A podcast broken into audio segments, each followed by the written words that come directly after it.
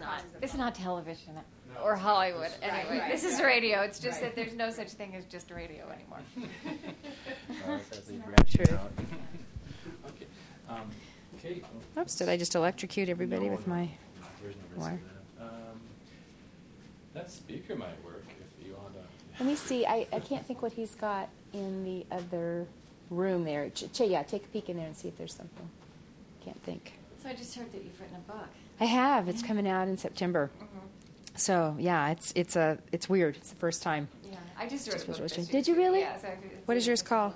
It's called Speaking of Faith. It's, um, Oh, that's great. Title of the show. Can I just set this off camera? Like But I know that? what you mean. It's, it's a whole new away? world. No. Surprisingly.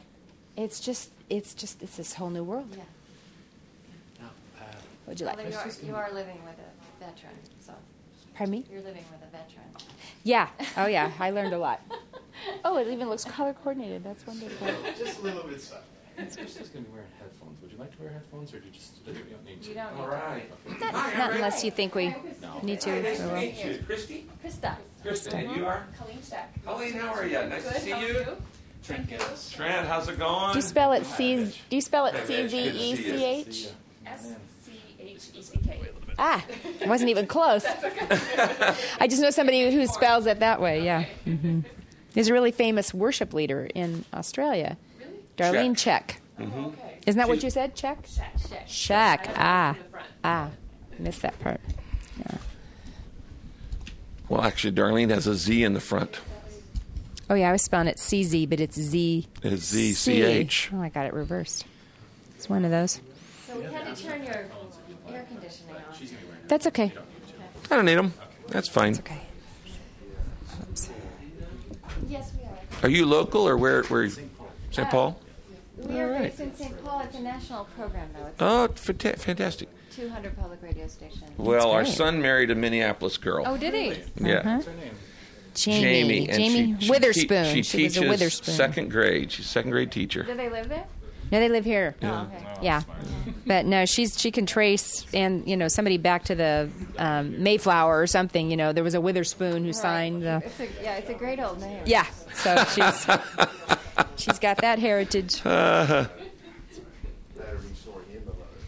So, um,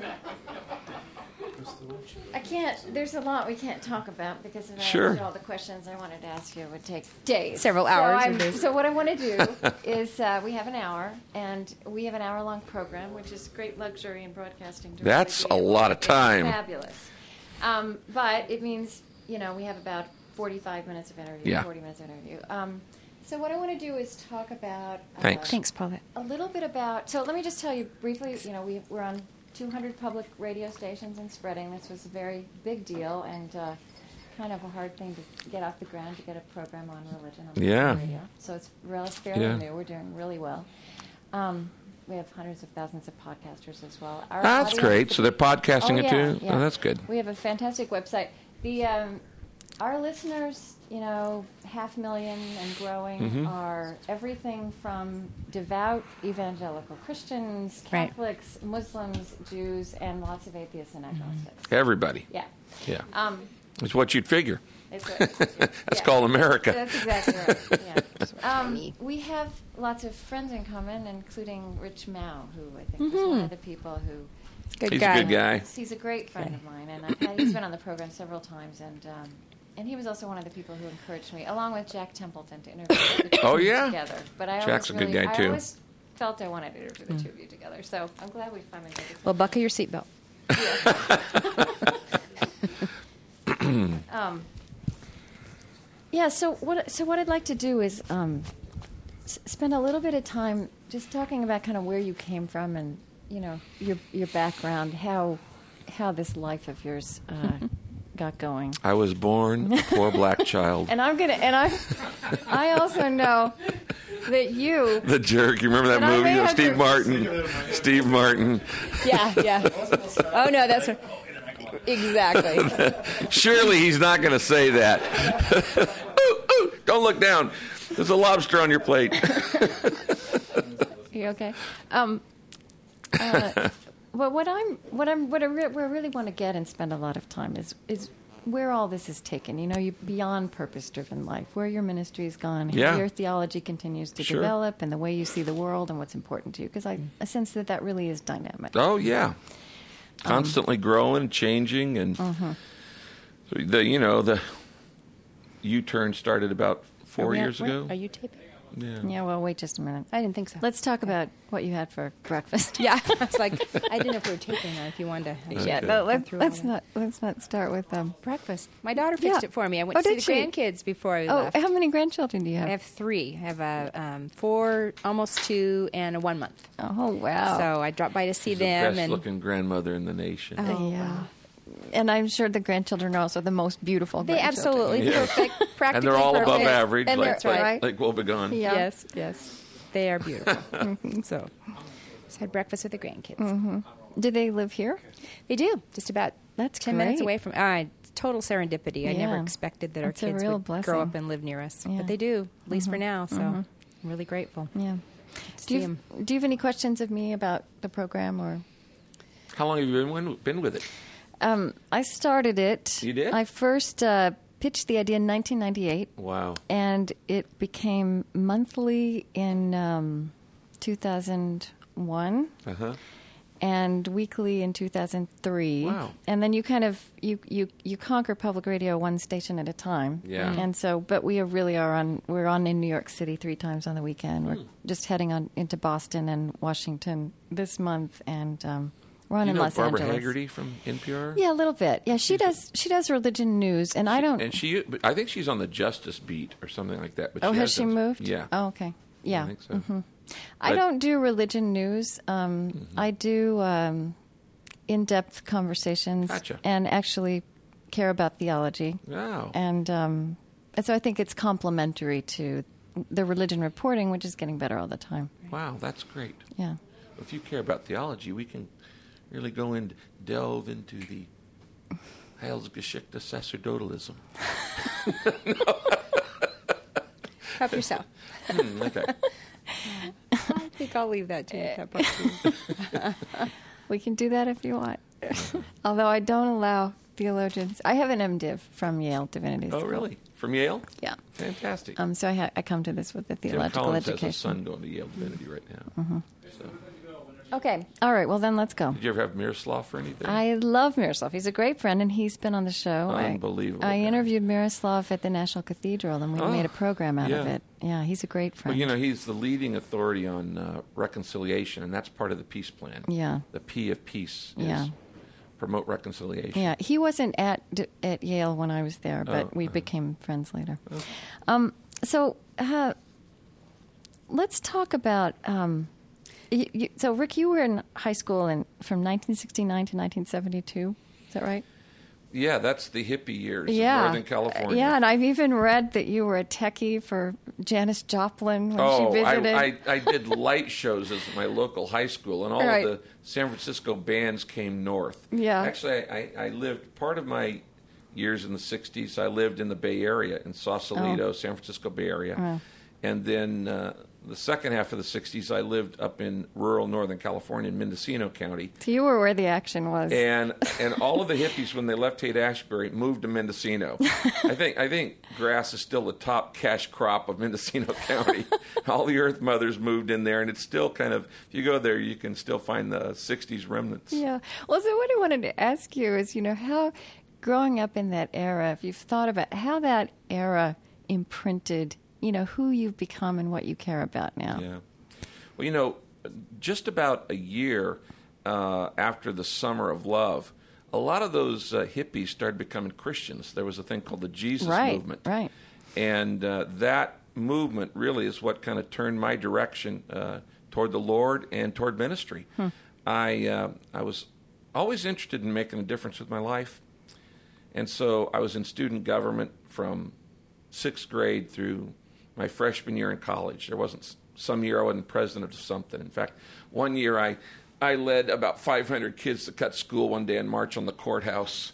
So that was that was pretty typical. In fact, I was actually recruited by the SDS at UC Berkeley to come there, and I, I didn't end up going to school there. But uh, the summer of uh, 1970, I was working as a lifeguard at a camp in Northern California, and that's where my uh, conversion took place. I met some people who had been involved in the Jesus movement, and they just seemed real. It wasn't the Bible that convinced me. It was they they have something in their lives that I don't have Right.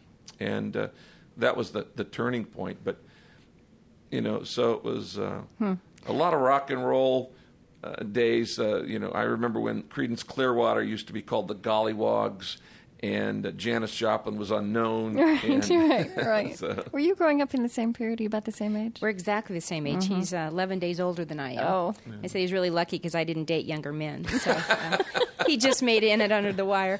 Um, but I grew up in, in Southern California. While he was in Northern California, I was growing up in San Diego. And both our dads are pastors, so we grew up in, in a really close knit family, Very really involved close-knit. in church from the time we were were babies. And um, while he was being a rock and roll, I was more of a Glen Campbell, um, Simon and Garfunkel uh, kind of gal. But um, Rod McKuen. Oh yeah, I loved Rod McKuen. Still could listen to Rod McKuen. Maybe we can do a little reading of Rod That'd McKuen awesome. in the show. That'd be Listen to the awesome. Yeah, yeah, that's right. now, don't you be making fun of Rod McKuen. Now, so then in 1980, is that right? The two of you rolled into Saddleback. It's December of Valley. 79. Yeah. December of 79 Yeah, right. with a small child, a baby. Four-month month old. old baby. Okay.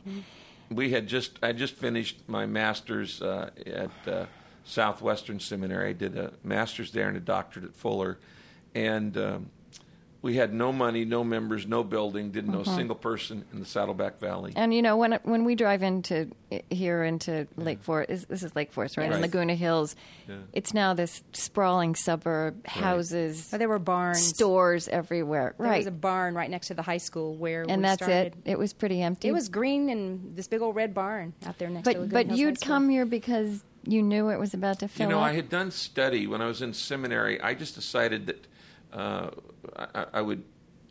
I, I had studied the 100 largest churches in America. I wrote to every one of them, and it was just on my own. It wasn't a class assignment.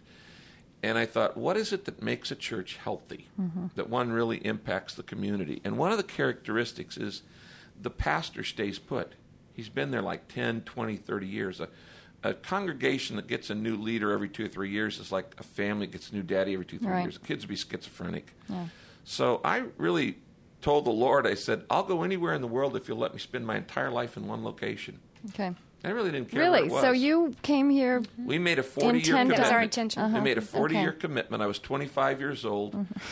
and we said, uh, okay, had- we had been, uh, we had gotten engaged. And right after we got engaged, I moved to Nagasaki, Japan to teach English. And she moved to inner city Birmingham, Alabama Hmm. to, uh, to work in an inner city church there. in the 70s then. In- In the yeah. seven- 74. Yeah, and uh, but uh, so when we got ready, we were about finishing seminary. I got up out a map of the world and we put it on the wall and we started praying and said, "Okay, we'll go anywhere." And really, we thought we were going to end up going back overseas because we had both felt a call to do overseas work, but um, just felt like no, that wasn't that one went where we were supposed to go. So I got out a map of the U.S. and I circled every major city outside of the South because I figured there are plenty of churches in the South, you know, and they didn't need. So I just circled Detroit, New York, Philadelphia, Denver, Phoenix, Albuquerque, and finally we narrowed it down to four areas on the West Coast: Seattle, San Francisco, San Diego, and Orange County. Now, you then became one of the, you know, some of the innovators in what is now known as the megachurch phenomenon, along with people like Bill Hybels. Um, did you, at the time, did you know that you were setting out to create a megachurch? Were you using that language? Did you did you really have a vision of what it would? I had become? never heard the word megachurch. Well, I don't think it probably had been coined. That then, hadn't had been it? invented, No. yeah. No. Uh, all we knew was we were going to one place for life. Okay. And uh, most churches and most organizations set their goals too low and try to achieve them too quickly. Okay. We need to set larger goals and then give the rest of your life for them. And so we overestimate what we can do in five years, but we underestimate what we can do in 20 or 30. We had some big dreams. I mean, we won't did. deny that. We Rick had visited um, The Cho's largest church, church in the lo- world. yeah, in Korea. Right. I mean, you were studying Exactly. what made for a vibrant and so we had big dreams. We just we thought it would take we thought it would take those 40 years. Right. Yeah. You know, if, if it happened at all, it would Right. take 40 years. Had no idea that it would grow as quickly as it did. Um, but we fully intended, we didn't tell people that because we were 25 years old. This was the first church Rick had pastored. You know, people would have looked askance if we had said, and we think, you know, we'll have 20,000 members someday. it's like, yeah, who are you kidding? Who you do you guys, think you are? yeah, pimply faced little guy and, you know, scrawny little girl. Um, but so we, we believed that that's what God was going to do. We just didn't know it would happen so fast. Um, there is kind of a a contrast or maybe a paradox that wouldn't make sense to a lot of people on the outside who don't know how your church works. Hmm. Um, which is to say, at the at one and the same time, it's a big size, right? It's hmm. what do you have? Twenty thousand people on a a, typical on weekend, twenty thousand. There are over hundred thousand names on the church on the roll. roll. So Yeah. so you're talking big numbers. It's a city. Right. And this is a camp. a This is not just a church. This is a campus. Mayor. Right. And then at the same time, um, the community is really generated and sustained through small groups that you call cells, right? Absolutely. So there, so there's this. In fact, you're probably one of the only uh, interviewers or journalists who have ever understood what I'm talking Yeah, what no, this I- is, because that really is the key. Most people miss what Saddleback Church or even other churches are about. They see the big service on Sunday. That is the uh-huh. tip of the iceberg, uh-huh. which is less than two or three percent of the church. 95% of the iceberg's under the water. And what hap- what the church is is what happens during the week. The over 3,300 small groups that meet in homes in 95 cities across Southern California from Santa Monica to Carlsbad. Right. And the over 400 ministries reach out into the community. The, the Sunday morning service is simply a funnel. It, it, it's really the it's what it's the most visible, but it is honestly the least significant part of, of the church. And I think that gets at another, um, you know, nuance of Mm-hmm. of what makes your church work and grow, which I think is not easily understandable. You know, it said that entry is easy, right? I mean, you create a worship experience that feels very comfortable and inviting to people, um, and and perhaps quite different from churches they grew up Yeah. in, and yet. Once they're part of the community, it's a big commitment. You're actually asking We're a lot constantly of people. turning up the commitment. Kay can talk about this. She's just written a book on commitment about this. But uh, we uh, we got this idea from Jesus. When Jesus uh, is walking down the street, the very first thing he ever says, a couple of uh, guys say, "Hey, Lord, where are you going?" And he says, "Come and see." It's the very first thing Jesus said, "Come and see." It's just like, "Check me out." There's no commitment. It's just check me out. So some people criticize you for, sorry, for watering it down. yeah. simplifying the gospel, watering down the gospel, and what you're saying is, in in a, I mean, are you saying in a sense you you do that in as a as a very first impression? Well, or, the first place, simplifying and sh- making it shallow are two very different Okay. things. Simple is not shallow. Uh, simple is not simplistic. Mm-hmm. Simple is not superficial. Simple means understandable. Einstein said, You don't really understand something unless you can say it in a simple way. It's easy to, to confuse people. You know, I've got an earned doctorate in theology, and I could use throw the words around in Greek and Hebrew and and confuse them. They go, "Wow, that guy's deep," when actually I was just muddying it. Uh, the more important thing is is it understandable. So I'm a translator. okay, And so when we talk about building a service, the message is often not comfortable. It does require commitment. What we're talking about is the way you greet people. It's basically just being nice to people. okay. Well, it's taking the barriers down. It's, Taking the it's that barriers it's that ancient barriers. Christian virtue of hospitality. isn't it? Exactly. Well, and people used to have there were dress codes, and people would say, "Well, I really can't go to church because I don't have the right clothes," or, um, Or I don't know the right words. Oh yeah, I don't know the right words to say, or I, I don't. I'll be embarrassed because I don't know what I'm supposed to do at this particular point in time. Mm-hmm. And so, really, all we try to do is say, what keeps people from coming? They're afraid of God. They're um, they have misperceptions. They think that they've got to act and behave a certain way if they can even walk into church. So we just tried to say, what can we do that will make people feel relaxed enough so that when the Word of God is preached, when the the songs of worship are sung, there's not these huge barriers erected around them that keep them from hearing it and listening it and, and absorbing it into their heart. When we first got here 27 years ago, Kay and I spent 12 weeks just talking to people. Before we ever said a word. We just listened. We talked to literally thousands of people Just going door to door. going door to door and just talking. And what I discovered is most people weren't anti God, they just didn't like church. Okay? It's not mm-hmm. like Jesus, I got no problem with Jesus. Right. I just don't like religion. I don't like the rules, the regulations, the rituals, and it doesn't make sense to me. And if I went to a church where I got something on Sunday that actually helped me on Monday morning, I'd probably go. But it wasn't that they were atheist, it was the matter that they were bored or they found it irrelevant to their life. It wasn't helpful. Okay.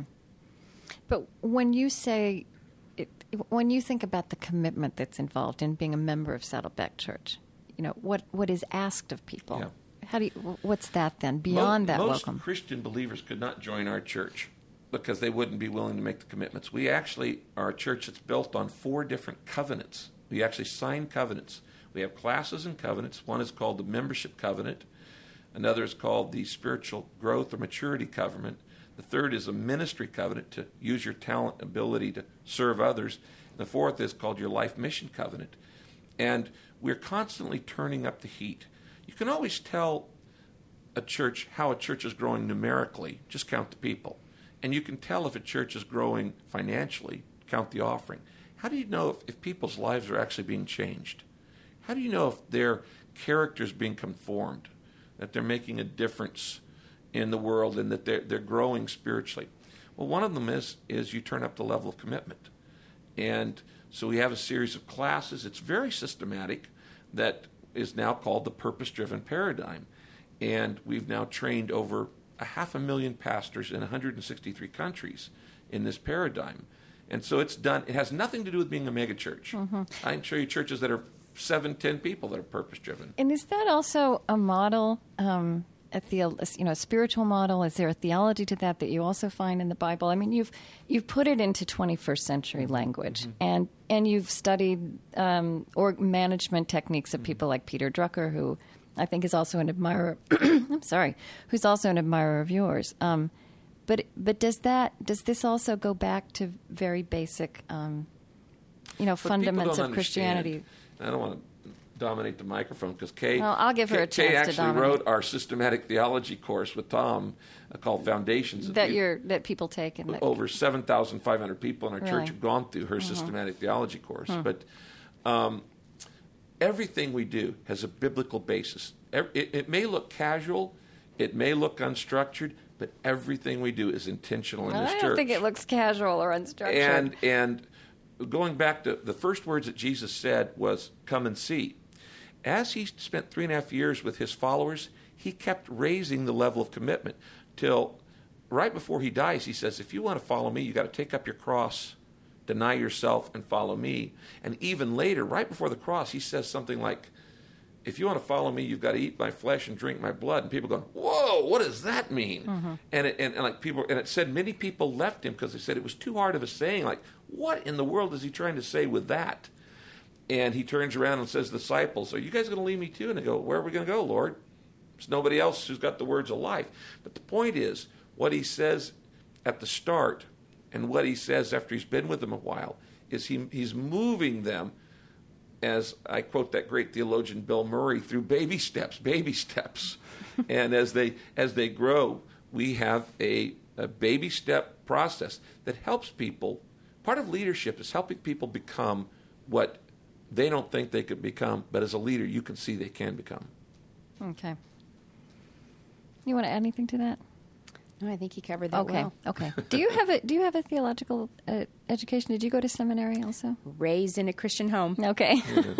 No, uh, my like I said, I was born. My dad was a pastor, born in a Christian home. Been a Christian since I was 8 Mm-hmm. Went to Christian college. We met there, um, and um, And an avid reader.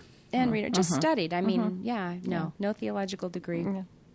Life is probably my well, best I think we're all theologians, and we we do that. we with are the theologians. In fact, that's lives. actually, yeah. I mean, I think everybody is a theologian. You can get a degree in it, Mm-hmm. but everybody's a theologian. It's just what kind, you know, how good are you at it? You know, Mm-hmm. What how are the raw you- materials you're working with? Mm-hmm. exactly, and how much do you let your faith live out in your life?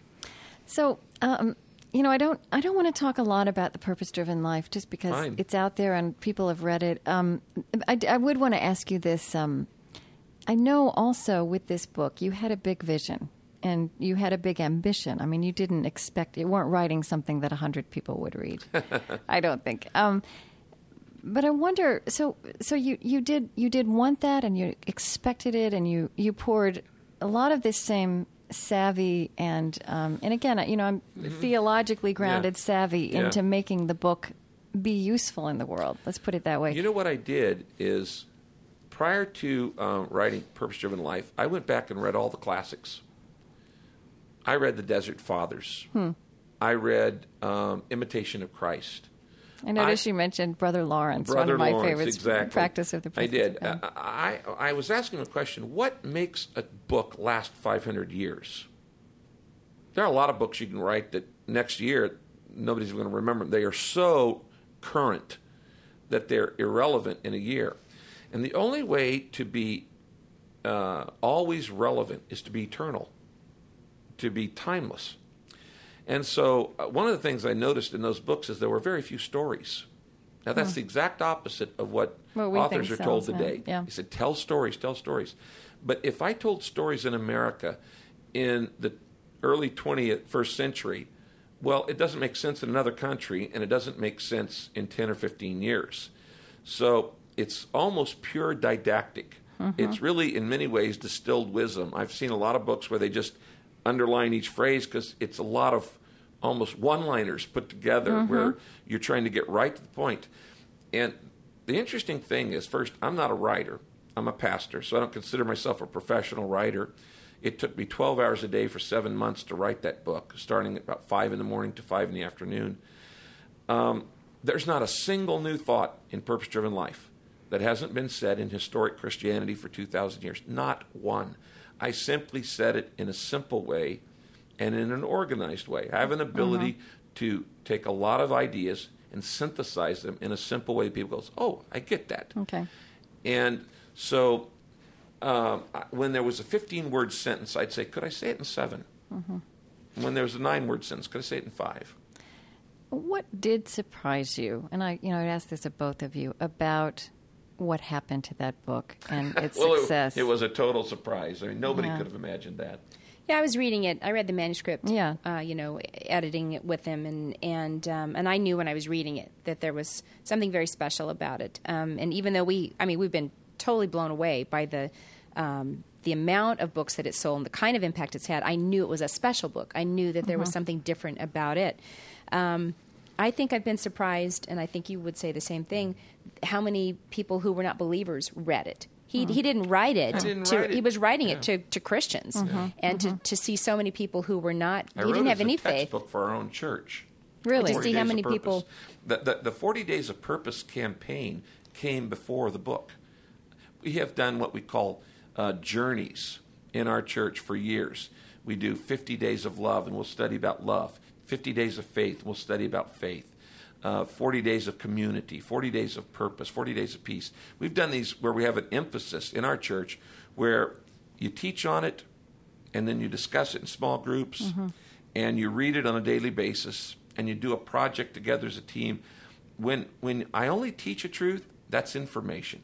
But when you reinforce the truth four or five ways through repetition and reinforcement, that's transformation. Okay.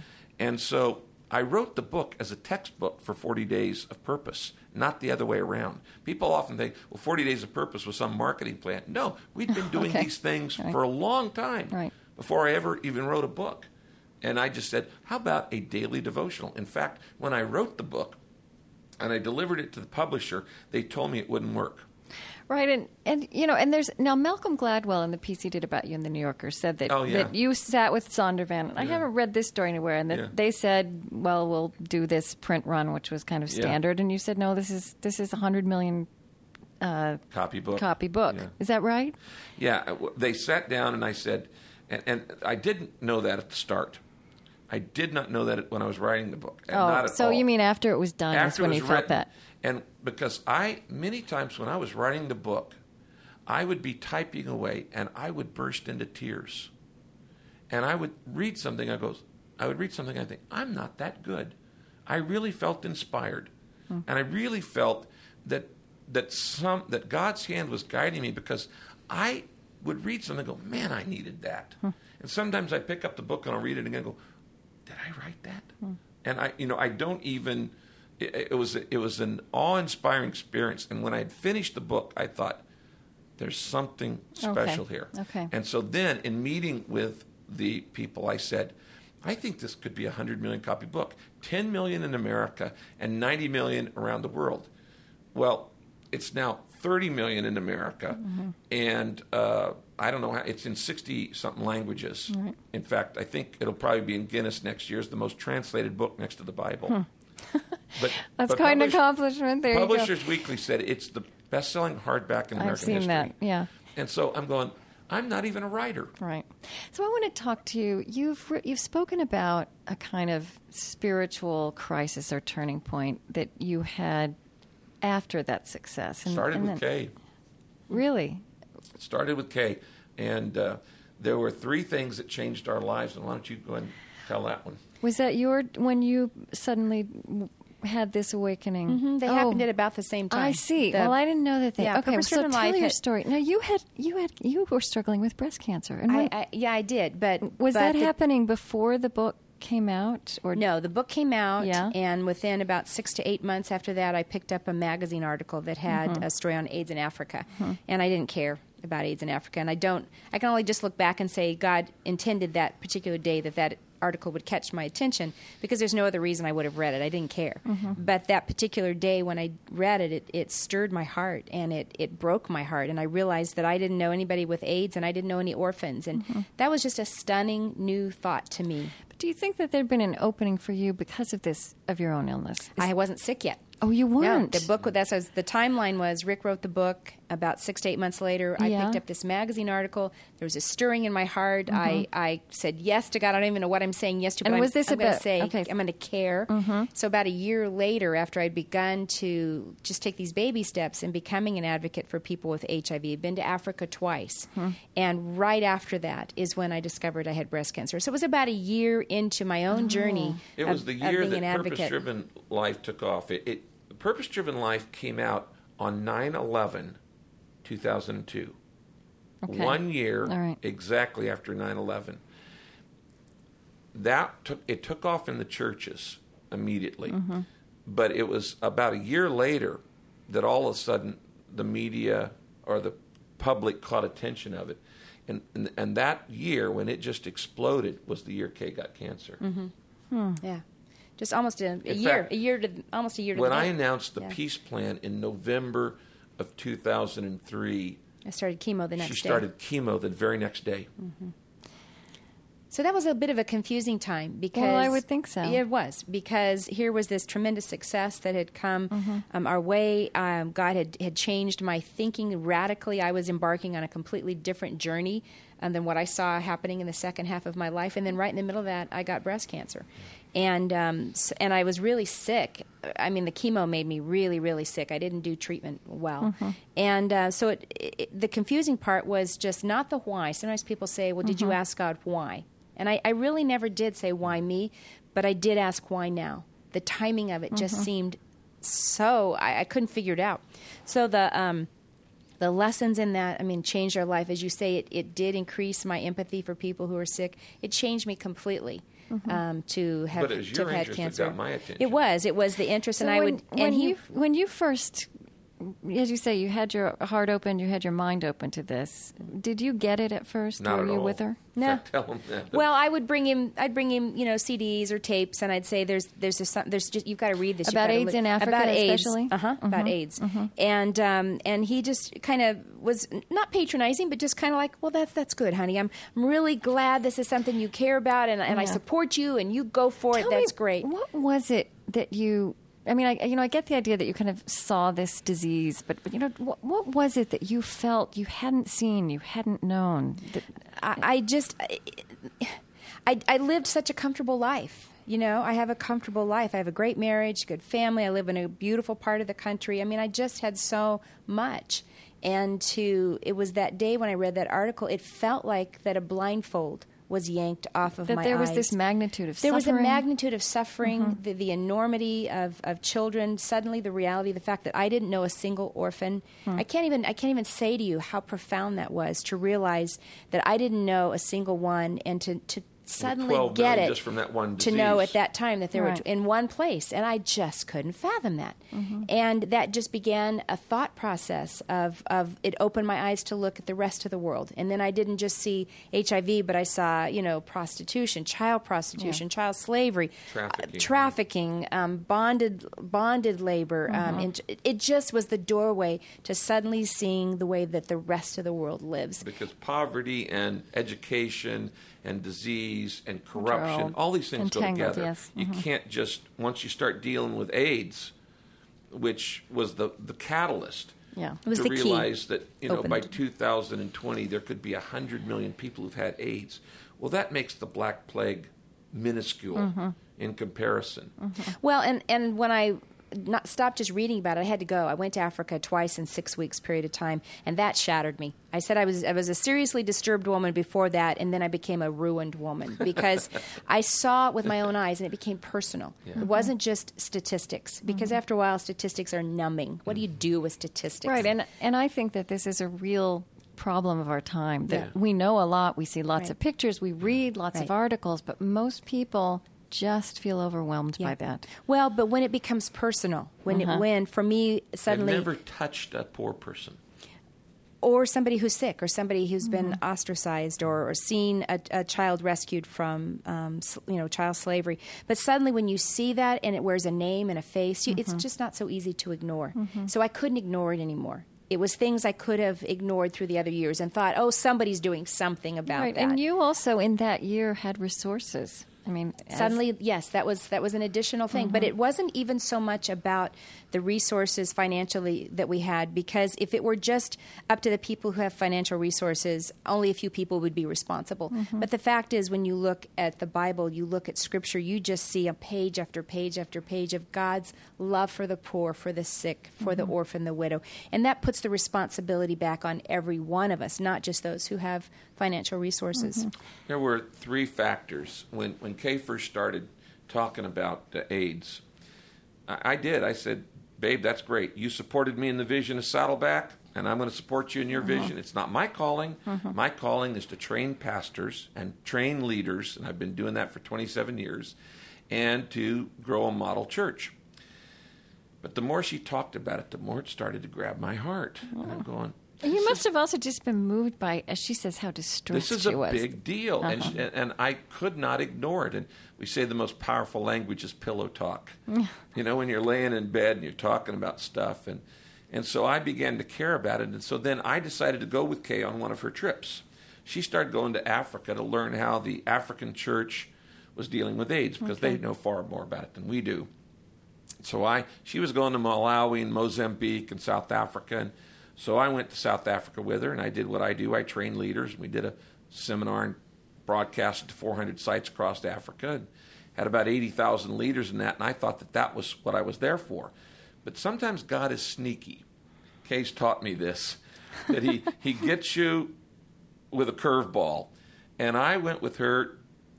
She was going to go study AIDS, and I was going to go train leaders after I finished that uh, that training, I said, "Take me out to see a typical church." So we got in a jeep and we went out into the middle of the bush and we found this uh, tent church.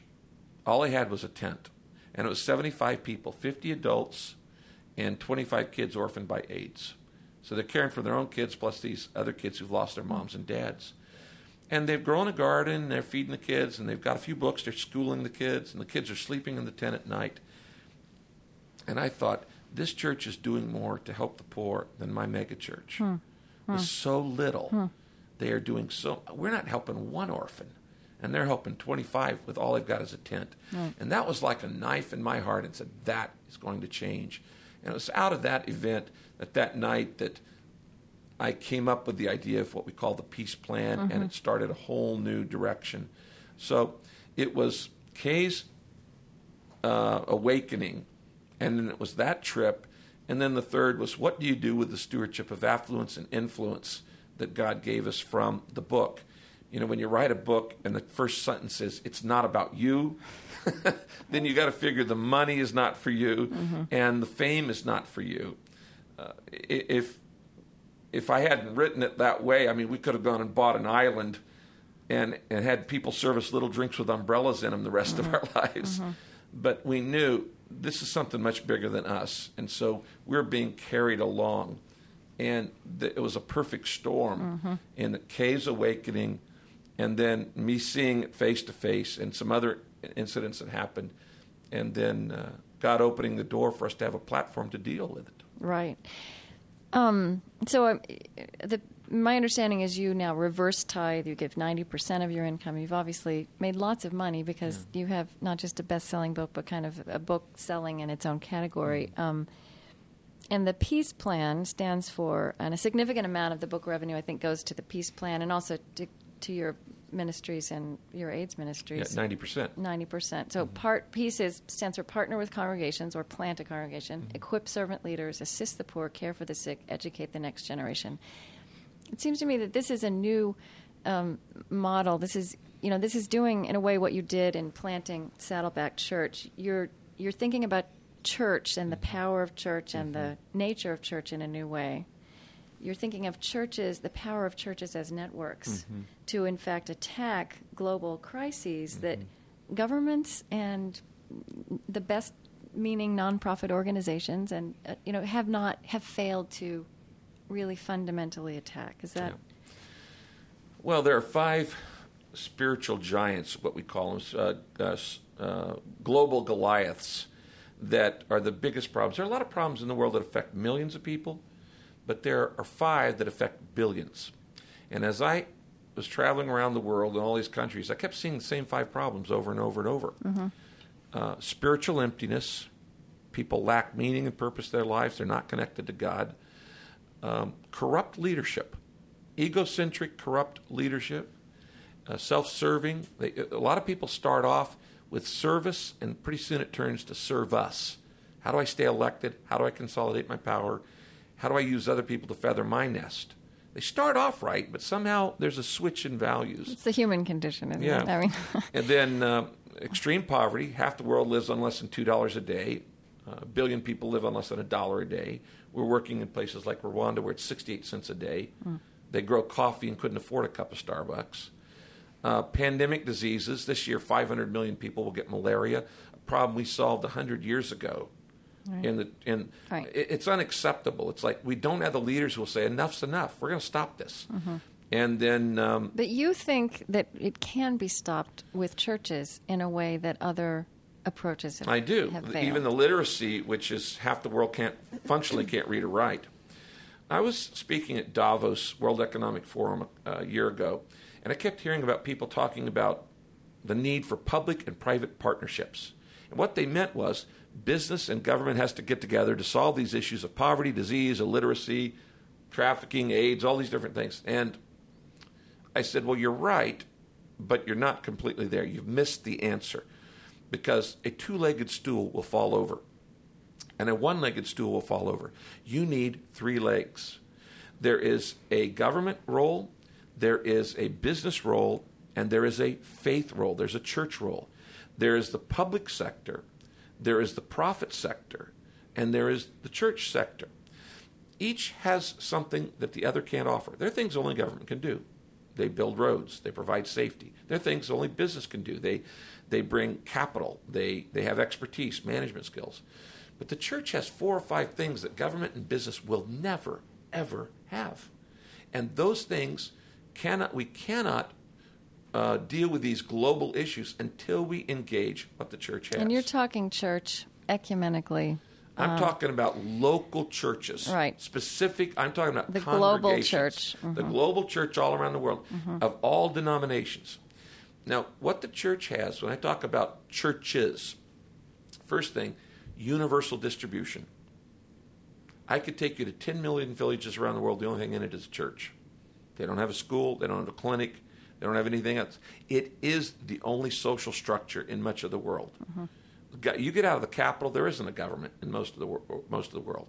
The church is universally there. The boots are already on the ground, it's in uh, the the church is bigger than the United Nations. It speaks more languages than the United Nations. It's with more people groups than the United Nations. There are 2.3 billion people in the world who claim to be followers of Christ. Now that's all different varieties, factions, and levels of commitment. But there are 2.3 billion people who are church members.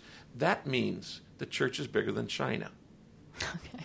It's bigger than India. In Right. fact, it's bigger than China and India put together. So I want to ask you how you would respond to many people, I think, who would hear that mm-hmm. and, and find it potentially frightening. Mm-hmm. Because the church, um, as you say, means many things. Mm-hmm. And I think, Kay, even as you got into the AIDS crisis, you felt that the church had the church had made life harder. It had created stigmas. You you've both talked about repentance in Right. terms of the church Right. on the issue of AIDS. So, so how do you, you know, how do you interact with people who say, "I get your vision as a management strategy of, mm. of, of you know, it's really a very powerful idea, mm-hmm. but." But we can't always count on the church to do the right thing, or or not to be in a position of Or of can't count on the controlling and right condemning thing. people. That's true. no, I'm business yeah. to do the right thing, or academics to do right. the right so the thing. answer is not that we're going to get rid of it. Not Yeah. re- religion poisons everything. That's Yeah. not what I'm saying. But how do you? Yeah, how, do- you know, how, how would you how do you engage in that conversation? Well, I, I think that we, we, we talk about what the church can bring.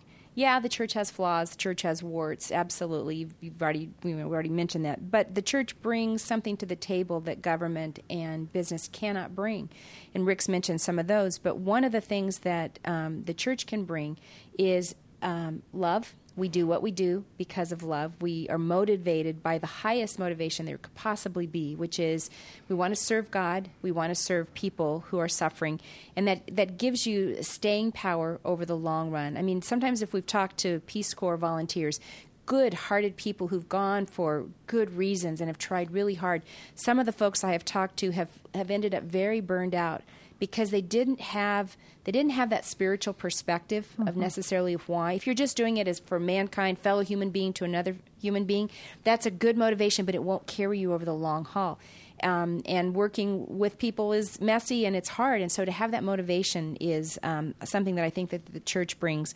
I think the church also brings um, the moral authority to talk about getting rid of stigma. It's one thing for government to say everyone must stop hating each other, or you mm-hmm. must accept people with HIV. Or men must treat Um, women with respect. Right. And and, and Well, you the- you the word dictate. tolerance is kind of a head yeah, trip, yeah, isn't it? exactly. You can mm-hmm. say those words, but it's really only the church that has the moral authority to actually create and help people with behavior and change. change change hearts. and change hearts and mm-hmm. change the yeah from the inside out. You know what Kay's saying is really important about motivation. We don't care what the motivation of a person is to do good as long as they do good. We can work with anybody. For instance, some people, uh, I, I've learned that when you help a country with health care, they like your country. It's good foreign policy. So some people want to do health care for other countries because of a political reason. That's not my motivation, but it's not a bad motivation. When you help others, it, people like your country. It's not a bad motivation at all. Some people uh, help others out of a uh, profit motivation. We're going to get pharmacy drugs to them, and it'll help them, and we'll make money. I don't have a problem with that. I wish more companies would do it. I wish they would do good and make a profit at the same time. There's nothing wrong with a profit. So that's not my motivation. Some people do it out of a, a personal motivation, and they have a reason. Somebody helped me. Fine. And you also have different religious people. I mean, different you have religious Muslims people. who are doing Exactly. it also. My motivation is I have a Savior, Jesus Christ, who said, Love your neighbor as yourself. So I'm commanded to do that. Now, that doesn't have to be your motivation for us to work together. And what I would say is the people who I, I spoke a couple years ago at the Aspen Ideas Institute, and somebody said, Well, we don't want people of faith doing it with their faith motivation because they might want to They'll proselytize. proselytize or whatever. And I said this well, if you take all the people of faith out of the equation and say only secularists can do humanitarian work, you've just ruled out most of the world. Because there are 2.3 billion Christians, there's a billion Muslims, there are 800,000 Hindus and 600, uh, 800 million Hindus and 600 million uh, Buddhists. The actual number of secular people is quite small outside of Manhattan and Europe. It's a very small proportion. Well, let's let's talk about one of the reasons I'm sitting here with you, which is um, the way I think um, evangelical voices have echoed in this society in the last 20, 30 years. Um, they got off Kate base. They what? They got They off got base. off base. Right. They. Historically, what Mhm. we're doing here is nothing new. For 2,000 years, the churches of all kinds, Catholic, Protestant, Pentecostal, whatever they're, Orthodox, have always cared for the sick, assisted the poor, Okay. defended the defenseless. We were in uh, England uh, uh, a couple years ago, and I went. I was speaking in Nottingham, and I went over to the sheriff of Nottingham's castle. you know, there actually was a sheriff of Nottingham, and there's a statue of, of Robin Hood out front. And I went down into the dungeon, into the basement, and there was a diorama of what life was like in the Middle Ages. And I took a picture of a poster that said, "In the Middle Ages, uh, life centered around the church. They educated the children, they cared for the sick, they taught job skills and and mentoring for uh, training. They uh, taught leadership. They were the center of scholasticism and and preserved the documents. And I, was- I took a picture. it. It's everything the peace plan does. What happened is about 75 years ago, certain groups of believers started thinking you could answer these problems with politics. Right. I totally disagree. And even evangelical, that term got co opted as a political term. Especially in the last, just in the last few decades, I Yes, think. Mhm. last 20 years. Mm-hmm. And it is not a political term. Our kingdom is not of this world. And I, in my church, have Democrats and Republicans and independents and libertarians, and I pastor all of them. You know, um, one thing Richard Mouw said to me, uh, who, he's the president of Fuller Seminary, a Christian philosopher and uh, an evangelical leader. And he was talking to me once about how people don't understand this on the outside, but evangelical Christianity doesn't have a Vatican, it doesn't have a pope, it doesn't even have bishops, but there Right. is kind of a magisterium. There are always leaders. And I, you know, one of the most interesting things to me, I think that's happening in our culture. I'm not sure everybody sees this. Is there there is kind of a transition of that mantle of leadership, and and I think you too, Rick and Kay Warren, are part of a new leadership. You know, I've interviewed Richard Cizik and Jim Wallis recently. It's a diverse group of evangelicals, um, and I think what you're saying, um, when you say it got off base, you're saying that to you, uh, other issues are important to have at the center as much as anything else. Is that About at the beginning of the 20th century, Protestantism split into two wings. The Catholics never separated outreach and spiritual depth from social action. They never they never went through that split, but Protestants did. And in the, in one way, the mainline churches said, "We'll take the body," and the evangelical and prior to that fundamentalist churches said, "We will take the soul."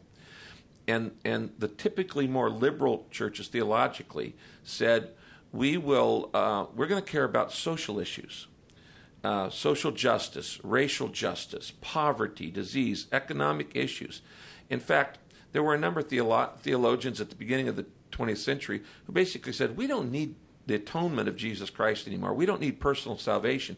All we need to do is redeem the social structures of society, and the world will be a better place. It was basically Marxism in Christian terms. And there were even organs like the Christian Century magazine. That's had, that was a, the title of hope that said the 20th century is going to be the Christian century. We're going to bring Right. in, you know, an era of uh, utopia. I don't know anybody who wants to look back on the 20th century and claim that's the 20 the, the Christian century. But that showed the mentality of it, we're getting better and better, and progress is getting better and better.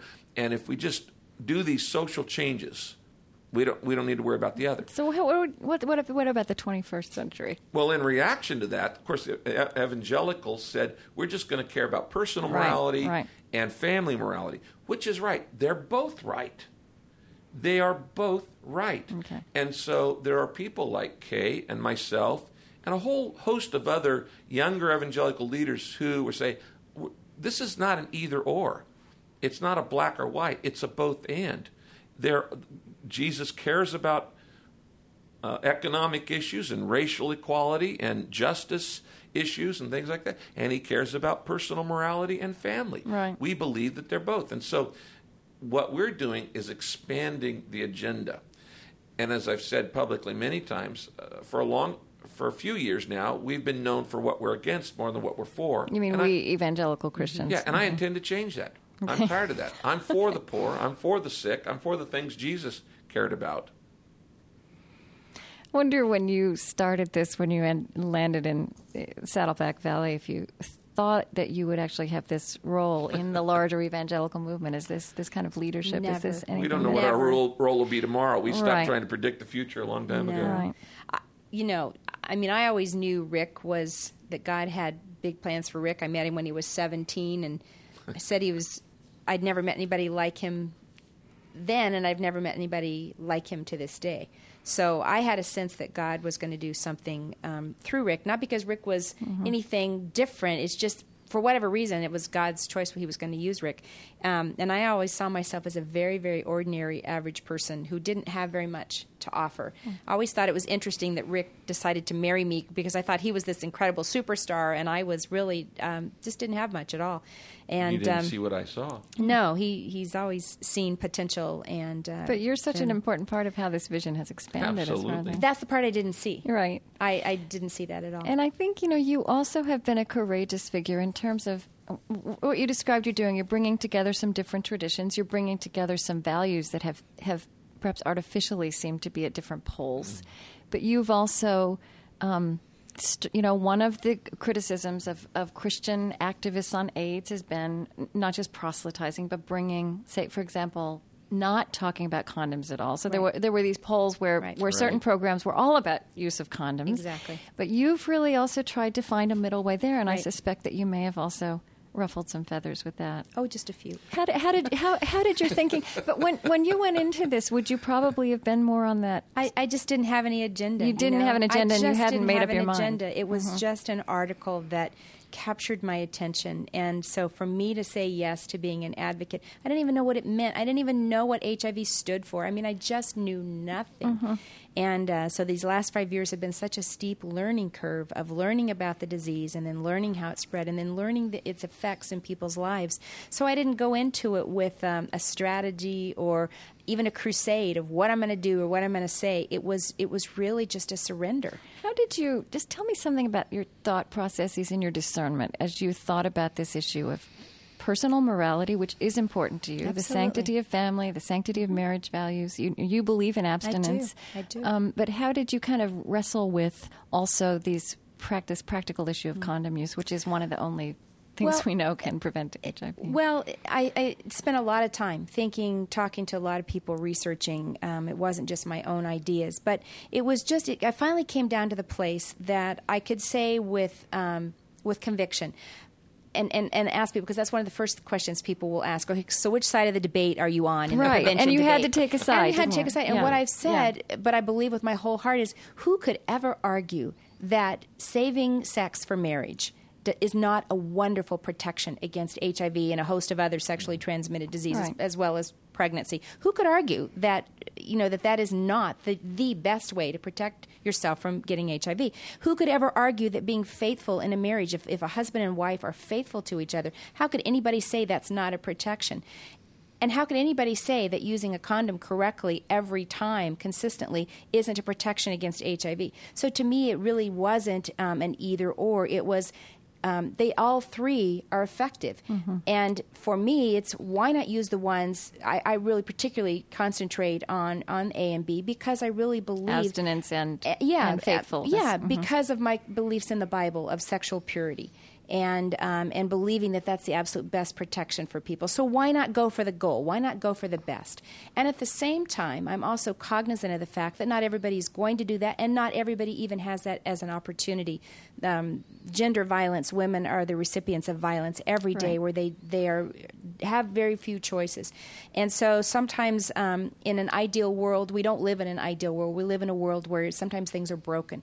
So I'm not about to say, well, there isn't this other method that also can be We're protection interested in saving if lives it's anyway used that'll do it. if Right. it's used correctly And and, that's a consistently. value. Right. Yeah. And so that to me, there's no, I don't have any, um, there's no contradiction between Uh-huh. those. What we found, though, is that the voice of reason gets attacked from the extremes on every side.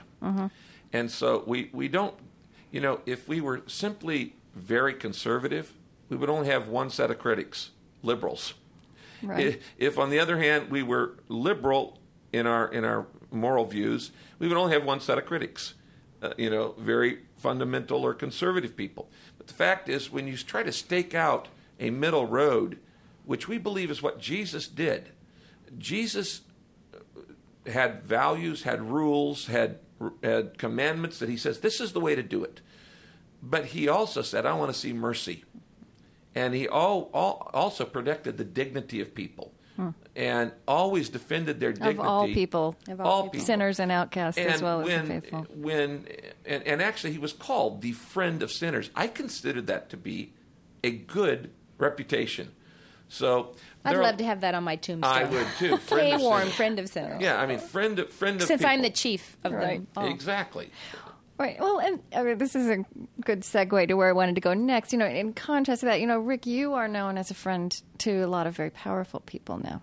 Um, Rupert Murdoch, who also is your publisher, you said that you're his pastor. Um, uh, George well, W. A Bush. lot of people have oh, said that. And, we don't even go to church. People, Time Magazine has said you're America's pastor. Yeah. I want to ask you what. Um, what spiritual temptations or compromises come with that new role that you have um, of being well whenever people ask me what can i pray for you? I always tell them pray three things. Pray for integrity pray for humility and pray for generosity. Because they are the opposite of the three temptations that affect not just every person but particularly affect every leader uh, th- these are the three temptations that were in the Garden of Eden. They're the three temptations that Jesus handled. They're the three temptations Moses handled. It is the temp- the, the Bible calls them the lust of the flesh, the lust of the eyes, and the pride of life. The lust of the flesh is the temptation to feel. I deserve to feel good. And it's more than sex. It could be food, it could be drugs, it's anything. I deserve to feel good. I'm going mm-hmm. to use my power to make me feel good. Like when they said, Jesus, why don't you turn these stones to bread? Use your ability, your talent to, to, to serve yourself. Then there, that's the temptation to, to feel. Then the lust of the eyes is the temptation to have. I see it and I want it. And that, that's uh, it's greed. And then the pride of life is the temptation to be. I want people to worship me. I mm-hmm. want people to uh, envy me. And yeah. this is passion, possession, and position. Well, the antidote to those three are humility, generosity, and integrity. And if you build your life on those three, then you're not going to fall for the common things that cause people to stumble. I actually have a file that I've kept now for over 30 years of ministry. And every time a, a Christian leader stumbles in the area of money mm-hmm. or sex or pride, and there's an article on them, I cut it out and I throw it in that file. And about mm, every few months, I will go back and I read through that file just to put the fear of God in me. but you know, let's talk about something more subtle. You know, not that you would that you would have a great fall. Mm-hmm. Uh, you know, you do. Uh, you have a great marriage. You yeah. you are a healthy person. I think you've worked hard at that, at being yeah. balanced inside. But you don't accomplish great things. You don't write the best selling, one of the best selling books in history, mm. without an ego, mm. without ambition. You know, you have a personal power as well. Um, I don't know. Well, what are, what's the kind when, of nuanced when, struggle? When uh, the book became such a big success, and I started getting calls to speak at everywhere at Davos, right? United Nations, yeah. Congress, yeah. whatever. I see a Pentagon over there. yeah, there. Oxford. Cambridge, Harvard, things like. Well, all of a sudden, um, I began to say, "What am I supposed to do with the money, and what am I supposed to do with the the uh, the fame?" And based on two passages of Scripture, 1 Corinthians 9, we made some decisions of what to do with the money. Basically, it was to give it all away. I don't take a salary from Saddleback. In fact, I added up all the church had paid me in 25 years, and we gave it all back. That was actually the easy part. The hard part was what do I do with this notoriety? What do I do with these phone calls? Uh-huh. Uh, when, when literally world leaders are calling and right. on a regular basis. And I found a passage of scripture called Psalm 72. And Psalm 72 is Solomon's prayer for more influence. Now, when he wrote this psalm, he was the wisest man in the world, the wealthiest man in the world, and the leader of Israel at its pinnacle, its apex mm-hmm. of power. And yet, in this uh, psalm, he says, God, I want you to make me famous. it sounds completely self centered. I want you to bless me. I want you to spread the fame of my name to many countries. I want you to give me power and bless me. Until you read the motivation behind it. And he says, so that the king may support the widow and orphan, care for the defenseless, speak up for the oppressed, uh, defend the immigrant, the foreigner, uh, those in prison, uh, assist the poor and care for the sick. And, and basically, he, he mentions all the marginalized of society. Today, Mm-hmm. he'd talk about uh, the elderly, uh, the mentally handicapped, Right. those on the fringe. And, and to me, out of that passage, it said, the purpose of influence is to speak up for those who have no influence. Most people don't have the spiritual maturity to handle power. They think it's for their benefit. It is not. Mm-hmm. The purpose is to benefit others. But when you are um, being a friend or spiritual advisor to Mm-hmm. a Rupert Murdoch, to a George W. Bush, to several of the candidates who are running for president now, are you able to be an uncomfortable presence to them to challenge them the way you challenge your your congregation? I don't have any problem speaking the truth to power. I've actually sat with presidents in Africa, and when we were getting ready to come in and start the peace plan, and, and my first question is, Are you going to rip me off? And they say, What do you mean? I say, Well, if, you're corrupt, you need to tell me because you really don't want me in your country because I bring a lot of exposure, and if you are corrupt, I will expose it. And so it would be better for you if you're going to just take the money and put it in a Swiss bank account, you don't want me in your country. Okay. So I don't have a problem. I, I can't give you details, but I want to tell you, I have said some things that Kay said, You said what? Okay. to that world leader. Yeah. And I said, Well, since I have you on the phone, I'd like to just tell you this. Okay. And, uh, but my, my, I never, ever talk about policy. That is not my role. Okay. I am not a politician, and I am not a policy advisor. I'm a pastor. And so I'm going to deal with your character, your integrity, your family, your stress level, your honesty. Uh, the issue I, I'm always dealing. I am. I do not pretend that I am a, a consultant to power. Okay. I am a pastor to these people only at their invitation. Okay. I'm aware that we're running out of time. Can I ask one more question? Okay. Because I'm not sure exactly when we started. I lost track. Okay, this is my last question. Okay. Yeah, because I have a plane. to I know, You I know, I know. Well, let me ask you this first. I want to ask both of you, you know, to talk just a little bit about how your theology continues to deepen and expand and change because you have had so many experiences in the last years that you never predicted that have taken you to new places, to global crises. So, you know, Kay, I would just ask you first, you know, working with people with HIV, which is not just an issue of homosexuality, but you have then encountered many people um, who have encountered this by way of sexuality, heterosexual and homosexual. Um, how have you how has your religious understanding of that changed either in terms of how you think about homosexuality or the or the proper Christian response to that? How has this changed you? Um, um, I think that I, growing up in a very conservative, um, um, um, let me start over. Growing up in a very conservative, um, gosh, I'm having to start Family? trying- No, Yeah. denomination as far as Oh. the word I was Southern growing in Baptist- were you Southern Baptist Yeah, I was. something? Yeah, mhm. And. so I didn't even know the. I didn't even hear the word homosexual. I don't think until I was. Well, I mean, our culture, Yeah, it, is- it just wasn't. It was in the '70s, and it wasn't. Yeah. And so I think I grew up pretty typical of a lot of people being afraid of people who are gay. Um, um, judgmental, didn't want to be near them, um, just incredibly uncomfortable. And in the last five years, I think what I've where I've come to is is understanding God's deep love for every person He has made. That has been something that has been a long journey for me to understand and to put myself in the same category of needing Jesus. I think that I grew up putting people in categories as though I was okay and other people were not and to understand the depth of my own brokenness, the depth of my own longing to really be close to God, to know that I have a home, that I have a place where my soul can rest, where there's somebody who accepts me, who loves me passionately, who will never stop thinking about me from the day I was conceived till the day I meet him face to face, and wanting others to have that same mm. relationship. Mm. And so, wanting others to have that has caused me to move across boundaries that my tradition, my culture, my faith might have said, no, you can't go there. And, and to, to really try to look at, at people in the same way that, that Jesus did. And when we were talking about Jesus was a friend of sinners, and I said, I'm the chief, I'm not exaggerating. I see myself that way. I know I know the ugliness in my own heart. And so for me to stand and tell somebody else, you are not worthy of Jesus Christ, what I need to understand that the finger I'm pointing at them, there are three pointing back at me. I'm not worthy. Mm. And so by his grace and his mercy, he has accepted me. How could I not offer that to somebody else? Mm. So that's been a huge um, growth for me to to bring my brokenness to the Lord and let him work on me and to invite others to bring their brokenness to the Lord, whatever it is, right. um, and know that He will work in their hearts as they surrender to Him. Mm-hmm. And Rick, I want to ask you a line like this in the purpose driven life. Because God made you for a reason, He also decided when you would be born and how long you would live. He planned the days of your life in advance, choosing the exact time of your birth and death.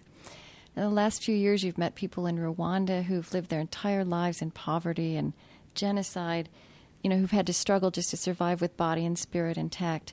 How has that, what has that done to this theology of yours? How has that expanded or changed your understanding of God or? The reason there are hungry people in the world, there are suffering people in the world, is because of our own selfishness. What do I say to a woman in Sudan holding a baby who's dying of lack of water? The only thing I can say is, I'm sorry. I am sorry. Why did I not get here sooner? Uh, it is our own selfishness. There's plenty of food in the world. There's plenty of water in the world. It, it, it has nothing to do when I say, God, why don't you do something about this? God is saying to you, well, I'm asking you the same question. Mm-hmm. Uh, why don't you do something about it? God is saying, why don't you do something about it? And the theological journey for me has been the more I am fascinated with Jesus Christ, I'm not, I don't just believe he's the Savior of the world, the Son of God, died for our sins, the way to heaven. I am fascinated that he told us not just how to live, but how to do it all. Every part. I have found that he is the answer to so many different areas of life, and I'm more convinced of it than ever. I talk to him just like I talk to you every day. I've had a walking relation, working and relationship. So how would he? Him. How would that? What you're saying? Just yeah. you know, apply that to this person you meet in Sudan who who, who doesn't well, have water. Thing, the refugee camp, because I think that's a really uh, uh, uh, that's a good point. Yeah, I recently was invited to speak at a refugee camp in Rwanda. Of how many refugees was it? Eighteen thousand. Eighteen thousand wow. who've been displaced from Congo because of the war that's going on there.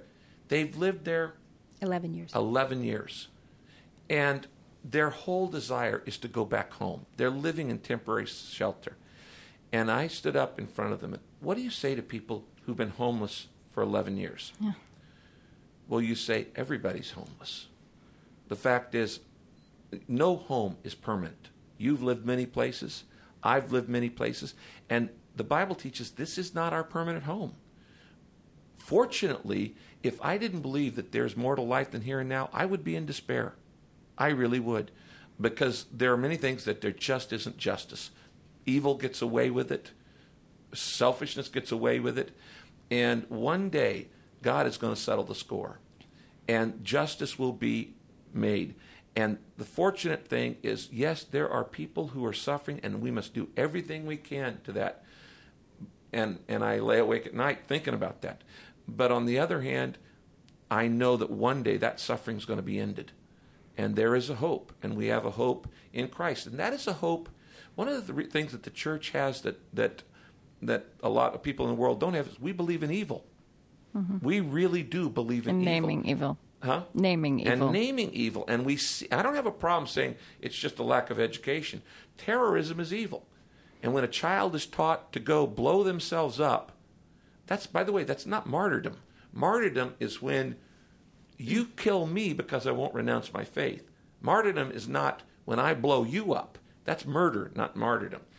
But the bottom line is is that I believe the hope of the world is Jesus Christ working through his church. And I'm more convinced of that than ever before. And we will work with governments and businesses and non believers and atheists and gays and anybody who wants to work who says, let's make this a better place. Okay. Rick and Kay Warren, thank you so much. Thank Thanks. you. Yeah, thanks, Krista. Oh, this has been great. Thank you for All right, thank you guys. Hope that helps. Jack. Literally, okay, all right, Jeff, thank you. So it's great to meet you, too. excuse me for running. Have fun. Thanks. Nice to meet You You know, she's coming back from New York as I'm flying out. So we're. We're in the same I'm going to the Clinton Global Initiative and some other meetings that I've got back there. So she comes back just as I'm leaving. So. You're going with Baby, we're in the same That's car. not a bad life. Oh, we are. I need to take you. Thank you I'm like, so much. and we're in the same Nice car. meeting you. We're going now. Can we get your card? Safe Um. Thank you so much. You know Nice what? meet I don't have a card. I will send. Give you mine. We'll be Thank sending you. I'll a, send you Okay. Yeah, we'll be sending you Okay, great. CDs and. Good. CDs of the show. and you know, all Fantastic, you guys. Thank you.